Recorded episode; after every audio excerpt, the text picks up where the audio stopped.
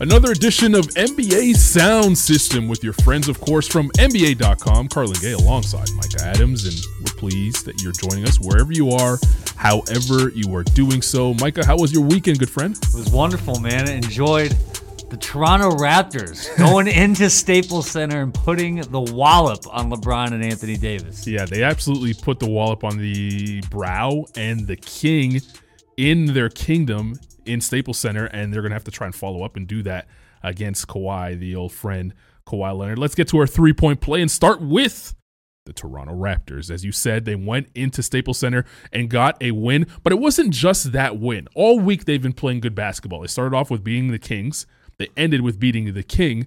And in the middle, they beat the Pelicans at the Smoothie King Center. So a great week for the Toronto Raptors.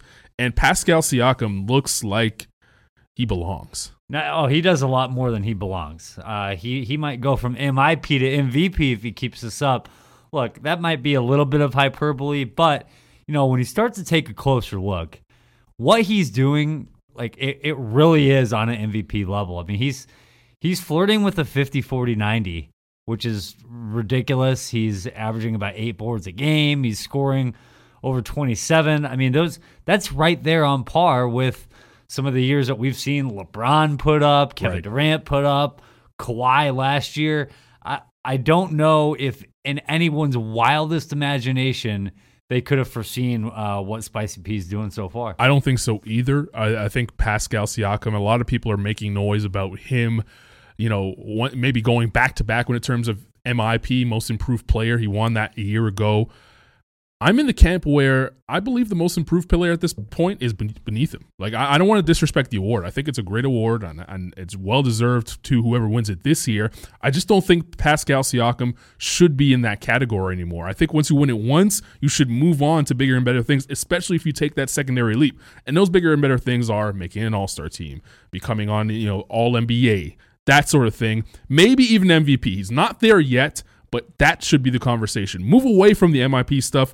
Talk about him being an all star. Talk about him being an all NBA player or eventually an MVP. Well, one of the things that I, I think I, I would disagree with you a little bit on the MIP thing is I think what we're seeing right now is the the move from good and he's skipping to very good. He's going from a good player to a great player. That is the single hardest step to make in the NBA, and let alone to do it within one season. If you look at sort of the scoring increase from last season to this season, there's not a single player in the league that's improved as much as he is. And it's not just that he's doing it, it's how he's doing it. Uh, you know, the, the easy thing is to look at the three point shooting. Your eyes do not deceive you. so, so far this season, just, just a couple of quick numbers just to illustrate how different he's been uh, as a shooter. Last year, he made one three pointer off the dribble the entire season. Wow. The entire year. I did not know that. He's already made six of them. Last year, 77 assisted threes, just two unassisted. So far this season, 14 assisted, six unassisted. Um, and last year, he made, you know, he he made about 80 threes. He's 79 of them. Almost all of them were, were catch and shoots from the corners. Right. He made just 17 above the break the entire season. We're not even 10 games in the year. He's already made 16 of them. so he's he's completely remade who he is on the offensive end as a shooter, and that's just it's unleashed everything else about his game. I, I could not be more impressed. And when you look at how he's improved, I think when you when you hear that most improved buzz again, I think a lot of it a lot of it is is pointing to sort of the, the amazing strides he's made. Look, I'm not denying that he has improved. There's no question about that. My thing is, is that I think if he has his team at the top of the Eastern Conference and being one of the better teams in the league, and he's the best player on the team, then we're discrediting what he's truly doing. And what he's truly doing is leading a team. And in leading that team, he's the most valuable player on that team. So I, I can't see why we won't put him in that conversation. And I get it. He, he probably has made the most leaps and whatever. If you want to have a conversation of him being in both awards, fine. Yeah, but to have him in one and not the other, and, and if that other is not the MVP conversation, then I'm out on I don't I don't think anyone's having one and not the other.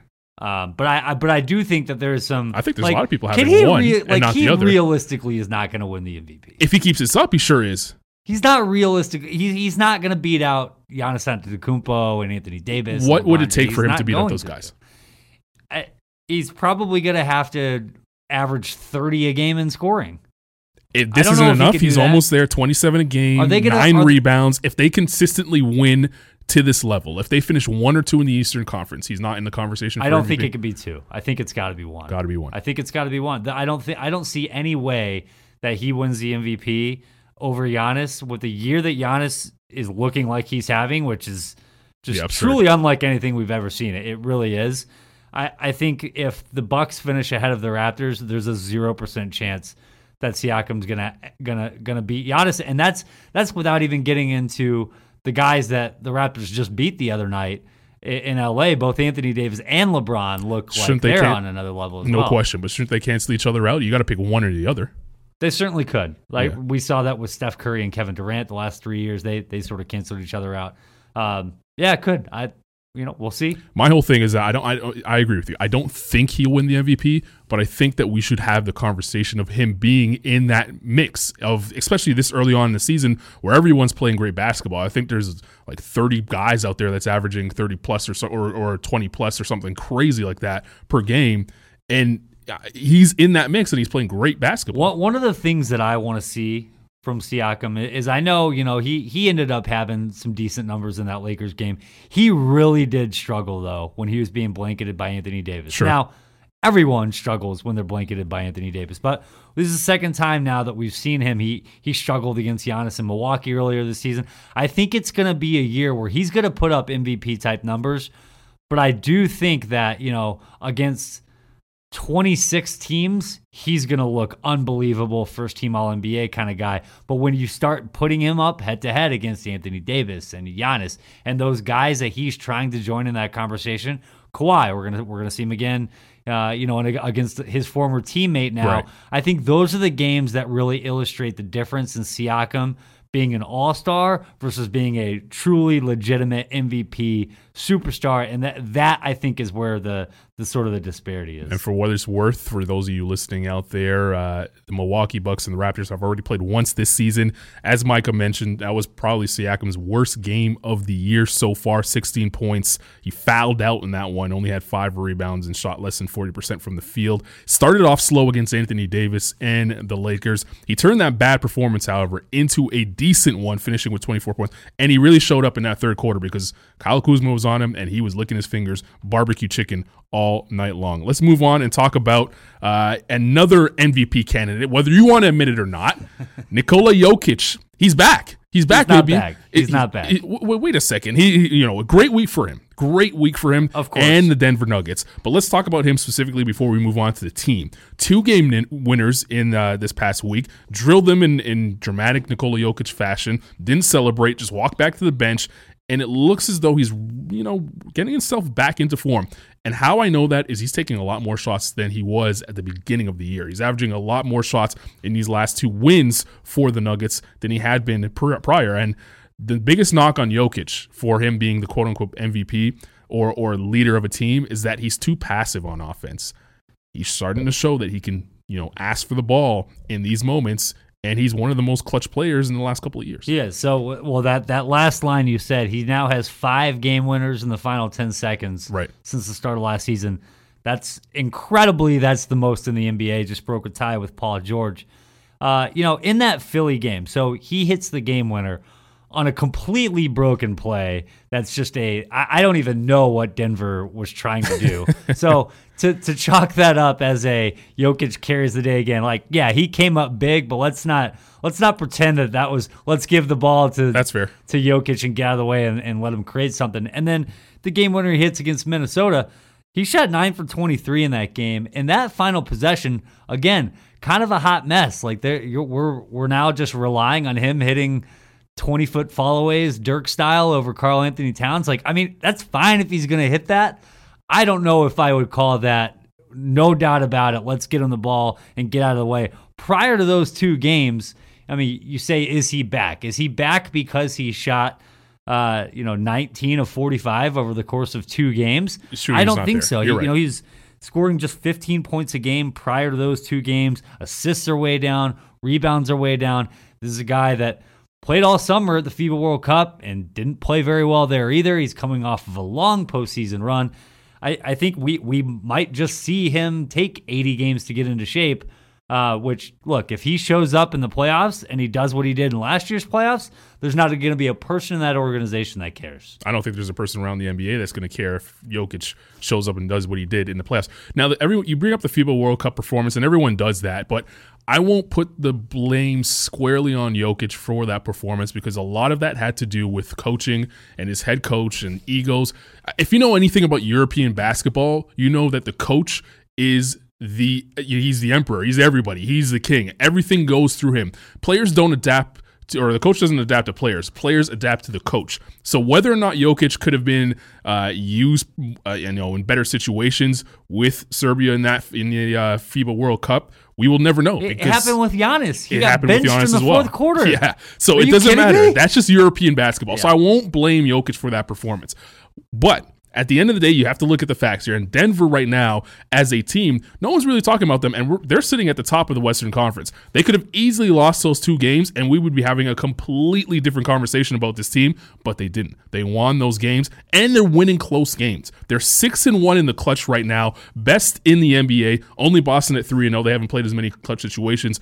Are up there with them, and they're getting it done with uh, you know a, a roster that's very balanced. All of their starting five is averaging double figures. Torrey Craig, when he has started, he's the only one that doesn't score as much. He's he's in there for defensive purposes, but they've put in uh, uh, Will Barton into that start, Will the Thrill into that starting lineup, and things have changed for them. I really like Denver. I really like what they're doing, and this is with Jokic playing subpar. You know, Jamal Murray's leading his team in scoring, and he hasn't really shot the ball well to start the season. Uh, and and in the next couple of games, their next five, this is their their next five games. They got the Atlanta Hawks at home.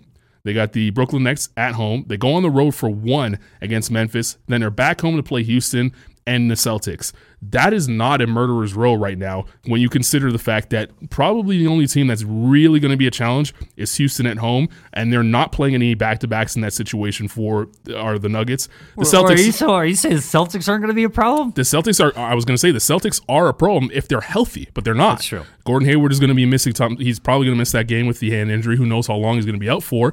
And going to Denver is not easy in that altitude. You're going to have to adjust to that as well. So. I, I think the Nuggets could really rule off a couple of wins here as Jokic starts to really find his feet and you know get back into basketball shape. The, the schedule really breaks for them. I'm glad that you brought that up because that's something that I had to bring up um, as well. One of the things that I, I've been looking at um, with Denver is, is the play of Jamal Murray. I think, you know, he signs a big max extension in the offseason. I think, especially coming off of the playoff run that he had when he averaged over 21 a game, and you really started to see him consistently bring it on a night to night basis. That's the, the biggest knock on Jamal Murray last year was just the inconsistency. And so far, he Not kind just last year's, his entire career. his entire career, sure. Um, and so far this season, he kind of just looks like the same guy. Right. I don't, you know, I don't see a player that started the season looking to really make a stand, to take a Siakam type step, maybe not that far, but enough to say, hey, like maybe we should be having an all star conversation about Jamal Murray. He really hasn't hasn't shown that, and so it's it's they're an incredibly confounding team because you're right. They're seven and two. They could easily be five and four, Yeah, four and five, maybe even.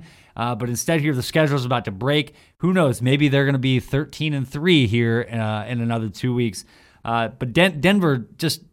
I don't really quite know what to make of them yet, and I don't think we will do until they play those two games against Houston and Boston. the one thing that gives me confidence that this team is what we don't realize it is yet is that they're a top five team defensively, and that normally doesn't happen with the Denver Nuggets historically. Denver Nuggets are get it out and run and you know run and gun type of style. They're top five in terms of defensive rating right now in the NBA, and that's with Jokic on the floor, who isn't known to be a top five defender in the league by any stretch of the imagination. And they're also playing at the slowest pace in the league right now. That are. shocked me. Yeah, That slowest pace. Uh, and you know, I actually I looked at that as well. That's that's actually a continuation from last year as well. I think that the Denver, like you said, they have this reputation as being this run and gun high altitude team when they're really not at all. That's that's not who they are. Uh, they run it through the big guy, um, and that's sort of sort of their bread and butter. Yeah, and, and once the big guy gets going, as you said, you sister down. Once he gets them back up, that will start to uh, pick up their offense, so to speak. And Jamal Murray's, I know he started off shooting poorly, but he's slowly rounding back into form. He's up to 36% from three point range in uh, over the last nine games for the Denver Nuggets. We go from one slow team to the fastest team in the NBA. Mr. Player of the Week himself, Western Conference Player of the Week, that is James Harden averaged 40 last week, and in my opinion, did it quietly. Incredibly quiet. like no one like, talked. no about one it. even talked about it. These guys out here going 49 and 8, Yeah. and you're like, what? Yeah, Um, you know, it's it's insane to think that after the season he had last year, which as it's happening, and you understand like the whole reason things started trending that way was because Chris Paul got hurt. Mm-hmm. Harden takes it upon himself. Chris Paul comes back, and Harden's like, "Nah, I got this," and he keeps going right. And you know, you you can applaud it. I actually, I actually do think he should have won the MVP. sure. Um, but regardless, I think you look at that season as a whole, and I think reasonably the knee jerk reaction is that was a flash in the pan. We're not going to see that again, especially not with Russell Westbrook now in town. and lo and behold, here he is averaging over 37 a game again, and he's not even shooting well. no, If if you took his percentages from last season and applied them to his attempts so far this year, he'd be averaging 39.6 points per game. wow. So that that averaging 40 for a week is not an aberration. He he could easily be right there hovering at 40, um, which is just bewildering to think about. And maybe we remind you, he averaged 37 last year, 36 per game season before that. So he is hovering around what he's done the last two years. Do you like watching free throws? I love free throws. Everyone loves free throws, especially when they miss two and you end up with free chicken wing or something. My man right now is averaging over 15 of them a game. yeah, that's insane. which would be the second most ever, threatening one of those crazy Wilt numbers that you just Wow. never would think would ever. The top five in attempts per game read Wilt, Mm-hmm. Harden this year, and then Wilt, Wilt, Wilt, and Wilt. wow. Wilt, anytime you're in a conversation with Wilt, because he's put up incredible numbers through you know the history of the league, that's great. I, I I was laughing at you know some of the scoring numbers, and we'll get to something later on in D'Antoni's offense. Uh, you know, big scoring outputs. This week is the anniversary for 55 points from Brandon Jennings as a rookie, youngest player to do that. Yada yada yada. Like how? What would shock you? What would shock you if Harden went off for what? Give like like the number that I would if I showed up and you said, "Did you see James Harden score what last Yeah. night?" Like what that I wouldn't believe yeah, you. Yeah, what makes you go? I don't. I, I need to see this myself. it it honestly man I, I honestly don't even know if if you said like he's James Harden scored 101 points last night. I don't know if I would like want to admit you to a to an asylum or not. Yeah, that's. Crazy. I don't think I would. Right? Is he the I mean, we just saw we we we seen Devin Booker score 70 recently. right? Right? Like it, I would not even balk for a minute if he scores 70 or 80 Right. in a game. I mean, they just hung 150. Eighty really? Eighty? Hey, they hung 159 on the Wizards uh, a couple weeks ago. That was a tight defensive battle, according to them. I way. mean, I don't know if there's a game that Russell Westbrook's not playing, especially. well, his career high is sixty-one, right? That actually blows my mind that it's Yeah. only 61. Sixty-one, but he's hit sixty a couple times in his career. So, but sixty-one is his career high, and if he got to eighty, I think I'm I'm like okay, that's that's pretty that's pretty crazy. Just the the amount of three pointers that he shoots, I, I I I just don't I don't think I would be surprised. I don't think there's anything that so I if would be eighty is not surprised by. surprising, what is surprising? One twenty? You said well, 100. 120 is ridiculous. You said 101 Look, they're all all right with. ridiculous. No, I, I do I do legitimately think that like if there was anyone put on the face of this planet To to hold up a card that said a 101 on it, it's probably James Harden. So 101 I'm 101 not is the number. predicting that it's going to happen. I think 102 I would I would balk at, but 101 I'd believe. be all right. Yeah. Okay, so the over under is 101.5 for those of you playing at home. Uh, I want to talk about Westbrook before we move on to uh, to the New York Knicks because we'll spend some time there and uh, some time that needs to be spent with that franchise. Westbrook's playing well, and no one's Yes. really talking about it. You, know, you could look at his three point shooting and laugh out loud, belly laugh even, because it's bad, and it probably will remain bad for the rest of the year. But he's getting to the rim and he's scoring at the rim at a very high rate. Uh, right now, eight feet and in, he's shooting 67%. The last last year, he was at 58.5. The year before that, 57.4. This guy is getting to the rim and finishing. He's using the space that is being created by those rocket shooters, the threat of the rocket shooting, and finishing at the rim with authority. The free throws, I mean, yeah. What, what are you going to do with the free throws? I, I don't know. I, I, if anyone points to Russell Westbrook's three point shooting as some sort of indication that this isn't going to work Mhm. or that they're surprised, they just haven't been paying attention. Right. Uh, th- noth- nothing is remotely surprising about him struggling from three, and I and I don't think Houston's surprised. I don't even think Houston necessarily even cares. No. Um, you know, they've actually they've actually after a after a rough start to the season, they've they've actually been somewhat competent defensively. Quietly. Defensively Yeah, with with, okay. with him and Harden well, on the floor together. When you look at the, number- numbers, it's not going to say that. But when you watch, when you watch, you do see the effort being the there. numbers do bear it out. a little bit. Yeah, the num the numbers do All bear right, it give it out. to me. Hit me. So if uh, in the time spent that those two have been on the floor together, uh, Houston has a defensive rating hovering right around 102. Sure. That would be about seventh in the league. Okay. That's not bad. That isn't. That's not bad. That's I, not I- bad at I all. thought it was worse than that. No, one thing I do, I'm glad that you you know you mentioned he's getting to the cup at will. He is, uh, I think, single handedly responsible for Houston playing at the fastest pace in the league. Mm-hmm. Because last season, I mean, it, it was a chore watching these guys sure. just grab a rebound, give it to James, watch him dribble 80 times, and take a take a jump shot or get fouled with four seconds left on the shot clock. Uh, Russell Westbrook has injected a new life into seemingly everyone there, and they're getting nothing from Eric Gordon either.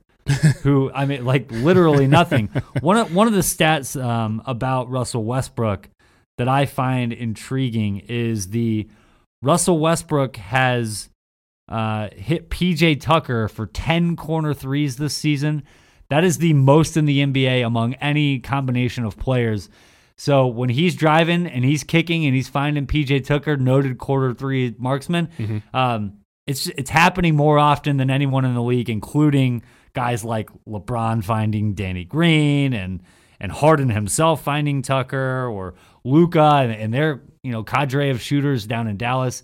This this Russell Westbrook drive and kick thing is is a real problem for opponents to deal with. No question. I want to ask you one question here. It's usage wise, both of them at the top of the team, no question about it. Forty-one percent for James Harden, close to thirty percent for Russell Westbrook. Between two guys, that's a lot. That's a lot. But does that worry you at all? No, I don't. No, it doesn't because I think you know when we saw when Daryl Morey acquired Chris Paul uh, in the offseason prior to the 16-17 season, Right. right? Or 17-18 season. There were all these questions about whether two ball dominant guys could ever work well together. Yes. Well, you know what? It worked. Yeah, they didn't win the title, but they came real close to doing it. Should've. And you know what? They should have. They should have knocked them off not once. They probably should have knocked them off twice. There's a very real world in which the Houston Rockets are sitting as back-to-back defending NBA champions right now, and that entire thing is based on the prospects of two ball dominant guards playing next to each other. This just happens to be a little bit more souped up than that.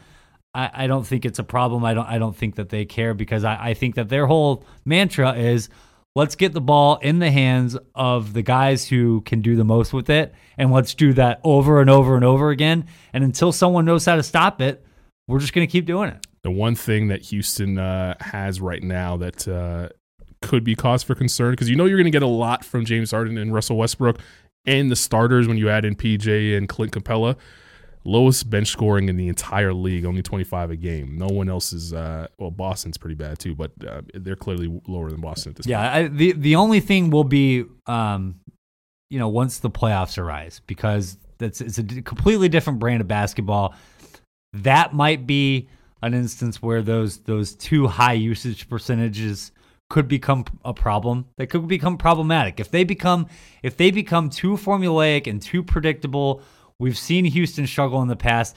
James Harden, for as amazing of a regular season player as he is, does not have one single defining postseason moment. What's their kryptonite in the playoffs? Is it a really good defensive team? Is it the Clippers, Lakers, or is it a team that could keep up with them on both ends of the floor? I like to think it's a team that can keep up with them on both ends of the floor, right? I mean, we saw Utah was supposed to give them issues last year. Yeah. And they just, I mean, they Heisman to Utah like it was nobody's Right. nobody's business. Now they have a little bit more firepower this year. I think for someone to stick with them, you have to have the horses to go.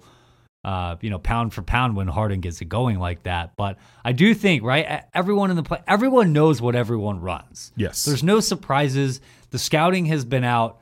Um, you know, everyone knows exactly what play you're calling before you even play it. So it's about okay, what can we do with our third, fo- third, fourth, and fifth read to beat you? That's one of the issues I think that could come back to haunt Houston. They're sort of once again, they're going to build up their entire season upon a house of cards. That is, what can we do with with James and Russ with the ball? We'll see if it'll be different. I, I'm skeptical about the playoffs, but the regular season, it's they're going to be just fine. I'm not worried about them at all. I I think if their shooters shoot, they'll be fine if they find ways to knock down shots. If the playoffs started today, they would actually be playing the Phoenix Suns in the first round. How crazy is that? Sweep Yeah. For for for Houston. oh, No, I was gonna say. now. I was gonna say. I mean, they're, I playing, like- they're playing well. I like my guy Aron Baynes, but not that much. There's some Aussies out there shouting MVP at the uh, podcast right now. Uh, let's move from a playoff team to a team that is looking forward to the lottery. Can I say that? It's this early in the season. Are they really looking Yeah, you could to say they were looking forward to the lottery before the season before started. opening tip. Uh, Who are we talking about? first? Lowly New York Knicks sitting at the bottom of the Eastern Conference. And what a weekend. What a range of emotions if you were a Knick fan. On Friday, leading into the weekend, they go out and beat the Dallas Mavericks in, in dramatic fashion, really sticking it to the former Knick Kristaps Porzingis. And that win was on the road. Everything was hunky dory. They come back to New York and lay an absolute egg and they get beat by a Cleveland Cavaliers team. By the way, Cleveland's playing really good basketball. I don't want to disrespect Cleveland are. because they are they are. playing good basketball. They just don't have the talent to produce the wins that they should have. But right now, if the playoffs started today, they would be in the playoffs. That being said, they should not lose to Cleveland by the amount that they lost to Cleveland. And everybody wasn't happy around New York. Uh, the GM and general manager, uh, Steve Mills and Scott Perry, went and had an impromptu press conference, which rarely happens. Something you don't want to do impromptu wise after a loss like that No, and kind of said, We're not happy. It's 10 games in for this team. What's happening in New York? Uh, what what's happening in New York is what everyone that was paying attention in the offseason thought would happen in New York. But it's 10 games in. Yeah, What are we doing they're, here? They're they're two and eight. They could easily be zero and ten. They played they played well. I'm not going to say that they should have lost that Dallas game. They very easily could have lost that Dallas game. Sure. You know, Luka Doncic took a really bad, ill-advised shot in a one-possession game in the final 30 seconds. He's apologizing after it. Their only other win is against Chicago in a game that New York trailed by double digits in the fourth quarter. It's not that far-fetched to think that the Knicks should be 0 10. They got blown out by Cleveland. They got blown out by 20 at Detroit, and they got blown out by 21 against the Sacramento team that looked completely lost Yeah. five games into the year at 0 5. This Knicks team is an absolute travesty. But what it, what I'm saying here is, yes, they're two and eight, and they could be zero and ten. But that's what we thought would be happening going into this. So I don't is think the they issue? thought that. They didn't think that. Come on, No. So you, you heard them come out. The, the last time that they had a press conference it, it- or, or, they, or they released a statement, it was after the Nets signed Kyrie and KD. Sure. And it was after all these big targets. It's after Jimmy Butler decided that he'd rather be signed and traded to Miami. And all the big wheeling and dealing, whether it's Anthony Davis, whether it's Russell Westbrook, Kemba Walker, Al Horford, all these big names are going to everywhere except New York. And they Right. came out and they said, look, we know our fans are disappointed, but we feel good about our team. We added a lot of solid veteran guys that are going to help our young kids grow now. We're going to play hard. We're going to compete. We are not going to be a pushover to anyone. That was the company line that the Knicks themselves were out here selling. This wasn't not at any point were the Knicks saying, "You know what we're going to do? We're going to put the ball in RJ's hands. We're going to we're to play Kevin Knox. We're going to play Mitchell Robinson. We're going to build around all of our young guys. And you know what? It might be it might be 2 or 3 years before we're competitive, but we're going to follow that blueprint. No, they did the exact opposite. they went and signed Marcus Morris. They signed Bobby Portis. They Right. signed Julius Randle. They signed Taj Gibson. They have two point guards. Neither of them can shoot. And Frank Ntilikina Right. and Elfrid Payton. Right. You know, I know that you know Dennis Smith Jr. is dealing with a with a, a personal family tragedy. Yes. So he's he's been away from the team. Um, you know, but th- his absence certainly hasn't hurt it. They have the 30th ranked. They ranked dead last in offense in the entire league. If RJ Barrett wasn't there, sort of as this bright spot, I don't know what I, what the hell is going on in New York. It- but that's the thing. I don't see what the issue is here because you knew coming into the season that the things were going to be bad. Well, we the knew. one thing I could say, and the one thing I can hang my hat on, is having watched too much Knick basketball to start this season, is that the first five games they were playing hard. The last five games, other than the Dallas win, they haven't played hard. They go down early or they get down in the second half, and you can clearly see them pack it in and say, all right, we're thinking about the next game. We're thinking about what we're doing later on tonight at the club. And I thought when Bobby Portis was signed, when Marcus Morris was signed, when Julius Randle was signed, and all these guys were signed, and everybody was like, why are you bringing in all these vets? I thought the plan was to help them compete by playing hard. They're not going to win games, but if you can at least play hard, you'll endear yourself to the crowd. Everybody will be happy in New York. You might steal a couple games there, here, or there. That just hasn't happened. Man, I'm sorry if you're relying on on Bobby Portis to be the reason that you're playing Come on, don't do that. It ain't gonna happen. Don't do that. If you're relying on on Marcus Morris, who by the way was gonna go play in San Antonio, had an agreement to go Right. play with the Spurs, and then chase the money to play with the Knicks Right. on a short term deal, probably knowing he's not gonna be there for two years. Uh, The the one that blows my mind more than any of them is what's happening with Mitchell Robinson, Yeah, who has hard. missed the last couple of games with a concussion, but even prior to that. Had only played 20 minutes in a game one time this season. Yeah, I don't know This is a guy that for. is a rookie. Was he almost led the league in block shots as a rookie? We were talking about him with uh, with him uh, down here in Charlotte last year, asking him about one of his goals, and he said, "I want to break the single season blocks record." yeah. And and thinking this is a guy who could do that. He's the already maybe one of the three or four most dominant rim protectors in the league, and they're not even playing him. What are we doing?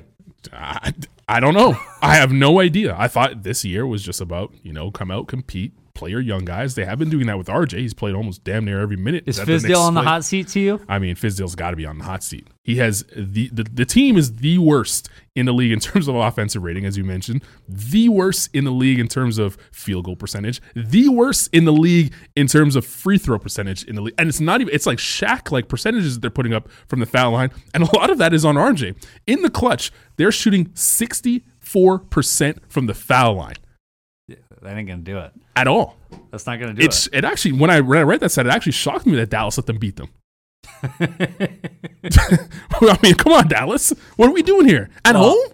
And the, the other, you know, the other tricky part of this, you know, they're gonna like that they beat Dallas. Obviously, a little twist in the knife with with Sure. Kristaps, but man, the way Luka Doncic is playing, those two first round picks that the Knicks got in that trade for for Porzingis are not gonna be pretty. They they come in 2021 and 2020 23.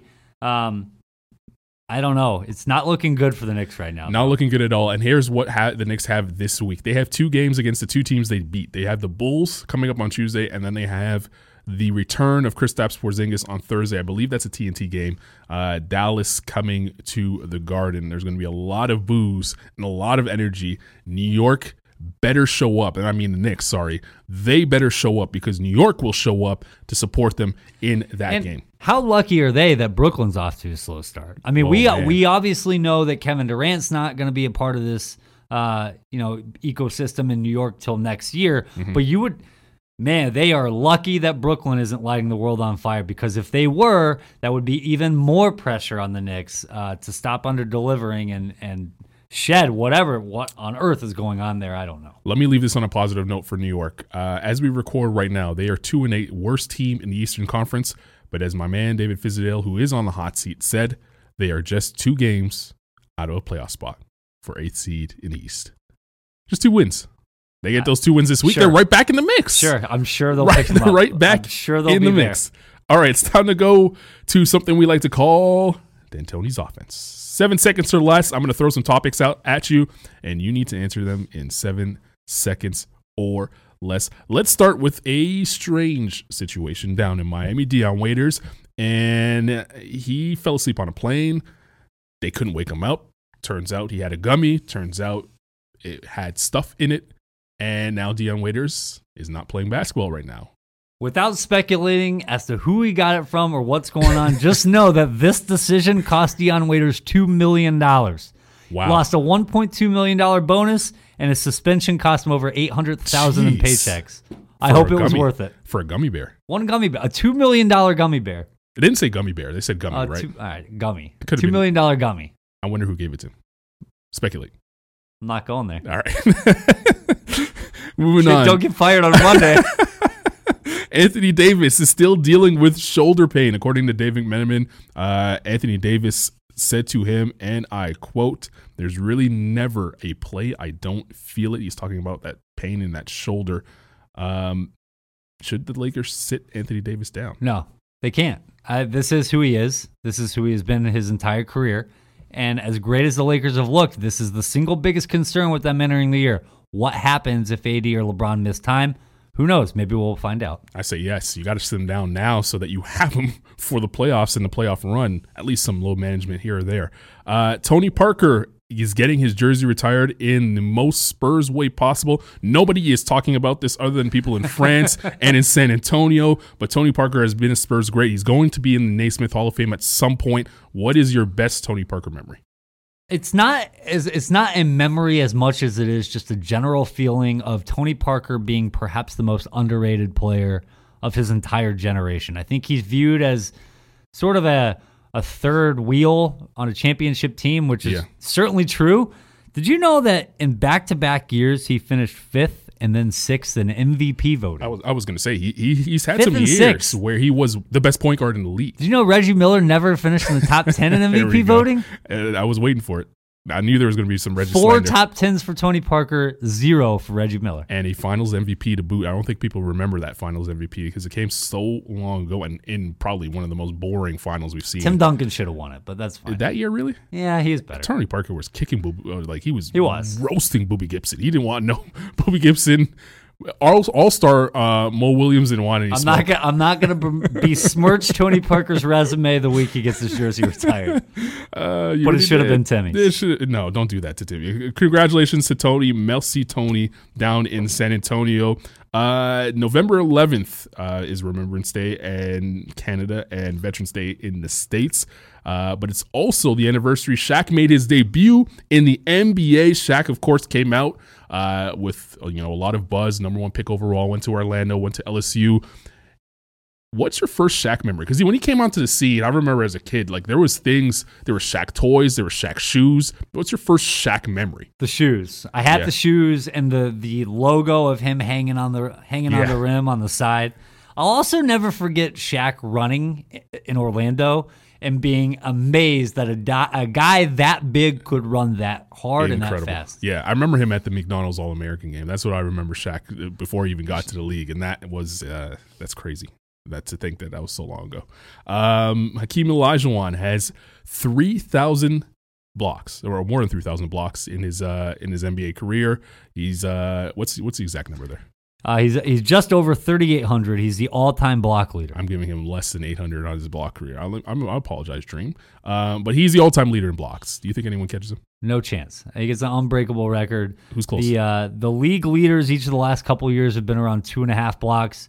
It used to be around four a game. Uh, just guys aren't shooting. It, it's a different game now. Guys don't block as many shots. It's an unbreakable record. Who's closest to him? Who has a chance to kind of, if just off the top of your head, who would you who would you put in? Because I'm thinking Anthony Davis is doing a good job If, right now. if the Knicks will play Mitchell Robinson more than 18 minutes a game, it'd be Mitchell Robinson. What are we doing? and while you look that up, I'll ask you this: Do you ever think that the league will go back to what it was when we were young, where three pointers weren't as prominent as they are now, and there was a lot of slugging basketball, a lot of body punches, No. a lot of paint play? That- Never. The only way I could see something similar to that happening is if they just move the three point line back, Mhm. which Which is uh, possible. They probably should and will at some point. But even then, like guys are gonna adjust. Like it's not that long ago that Stephen Curry was shooting 30 footers, and everyone was like, "Oh my gosh, I've never seen anyone do this."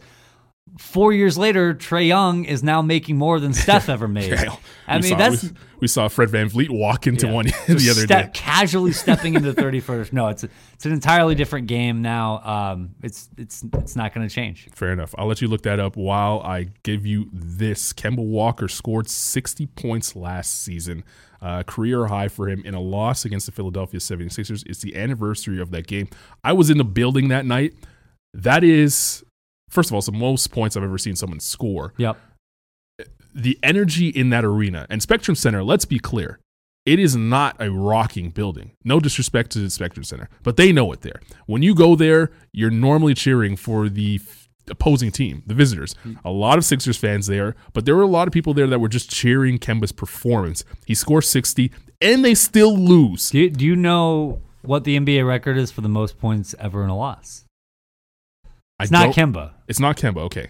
I don't know what it is, but I'm going to guess Melo has it. It is not Melo. Damn. Great guess though. Great guess. The record Wilt scored 78 in a loss. There's been three other 70 point games. Okay. David Thompson dropped 73. That was Wi- a day. That was a day where he had to try. that was the scoring yeah, as the, the race for the scoring title. Right. Uh, Wilt had another 72 game, and then, and then most recently Devin Booker a couple years ago in, in Boston 71, dropped 70, and you know got into a little bit of a war of words with the Celtics after. Yeah. Well, yeah, 'cause Neither he took a couple there. shots. In all, 16 players have scored more in a loss than Kemba did in that game. 16 in the NBA history. 16. How many? Where's Melo on that list? I know he's on there somewhere. He ha- he had to have had like a, a Knicks great Nick game or something like that. All right, so Carmelo, the most he has ever scored in a loss is 50. He dropped 62 in a win over Charlotte.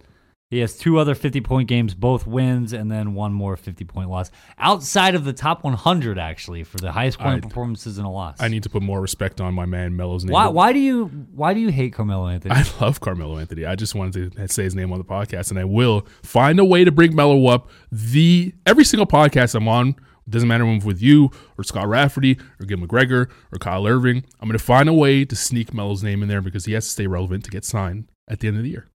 All right, so I want to bring it real quick back to uh, to your boy Hakeem. The active guys closest, only the only guy even halfway there is Dwight Howard, who He- has he's not getting- 2,066. Yeah, so he's he's- not getting unless he just has 1,800 more blocks, and then and then after that it's Powell, and then Serge Ibaka, DeAndre Jordan is the next uh, closest. He's basically a, a third of the way there. Mhm. So, I mean, there's there's nobody even there's nobody I'm scrolling through here. There, there's nobody even remotely in the vicinity. Come on, of- Mo Bamba. Come on, Mo Bamba. You Come on, Mitchell Rob. Come on, Dave Fizdale. Yeah, Mo Bamba's got to do something. He's got to stay healthy and get at that. You know, he's he should be up there, right? Mo Bamba is supposed to be the second coming of Dikembe Mutombo. Don't do that to Dikembe Mutombo. Last but not least, a 96 year old World War II vet, veteran uh, played the national anthem on a harmonica before the Knicks game uh, against the Cavs on the weekend. Um, pretty memorable, pretty cool scene. What's your favorite national anthem of all time? There's only one correct answer here. Is it Whitney Houston? Uh, well, okay. There's only one correct answer for an entirely different reason. Uh, is it Whitney Fergie? Houston is the best Right. ever. Go ahead. Okay, but before Fergie, how about Carl Lewis, the 1993 All Star game? Yes, I forgot about Carl. Michael Jordan is about to fall over and collapse, laughing hysterically. If you haven't, if you haven't listened to it, do yourself a favor. When you're done listening to this podcast, go to YouTube, search 1993 All Star Game Carl Lewis, and just sit back and enjoy. Who sings it this year in Chicago? No, I'm, I'm asking. Who, do- who do you want to see? Oh, who who do I Yeah, want to see, or who's see? doing it? I, I don't think they would they would chose that now. No, it's too way too early for that. Beyonce, give me Beyonce. Too easy. Yeah, yeah. Uh, well, I'm not a music guy. she- I don't Houston. know. She was from Houston. I got a two year old. All I do is listen to Baby Shark. yeah, yeah, fair enough. Fair- well, who's the creator of Baby Shark? Maybe they'll sing the national anthem. I should know that, and I, I'm sorry to say I don't. Baby Shark has a This crazy is- amount of views on this is YouTube. spiraling out of control. It is. Uh, very We're gonna close it too. But Baby Shark has a crazy amount of views on YouTube. It's like it's in Millions billions. upon millions upon millions. Billions. Yeah, I don't. I've- I don't I've doubt it. never I, seen it. My household's probably responsible for two million of them. uh, on the baby shark note, we will get out of here. Uh, and and uh, before we do, we'll remind you to go to NBA.com. We have a ton of stuff coming up this week. And we'll remind you as well Tony Parker is getting his jersey retired. So there will be coverage of that, even though you haven't heard about that. It's happening, it's a real thing. They're going to put his number nine up in the rafters. No one else will wear it. Shout out to Tony Parker on the great career he's had. Uh, it's such a Spurs thing to do this really in the middle of the night where no one's paying attention. Not even a national TV game. That's how they do it, man. And it's really how they do it. For Micah Adams, I'm Carlan Gay. We will see you at the end of the week for more NBA Sound System.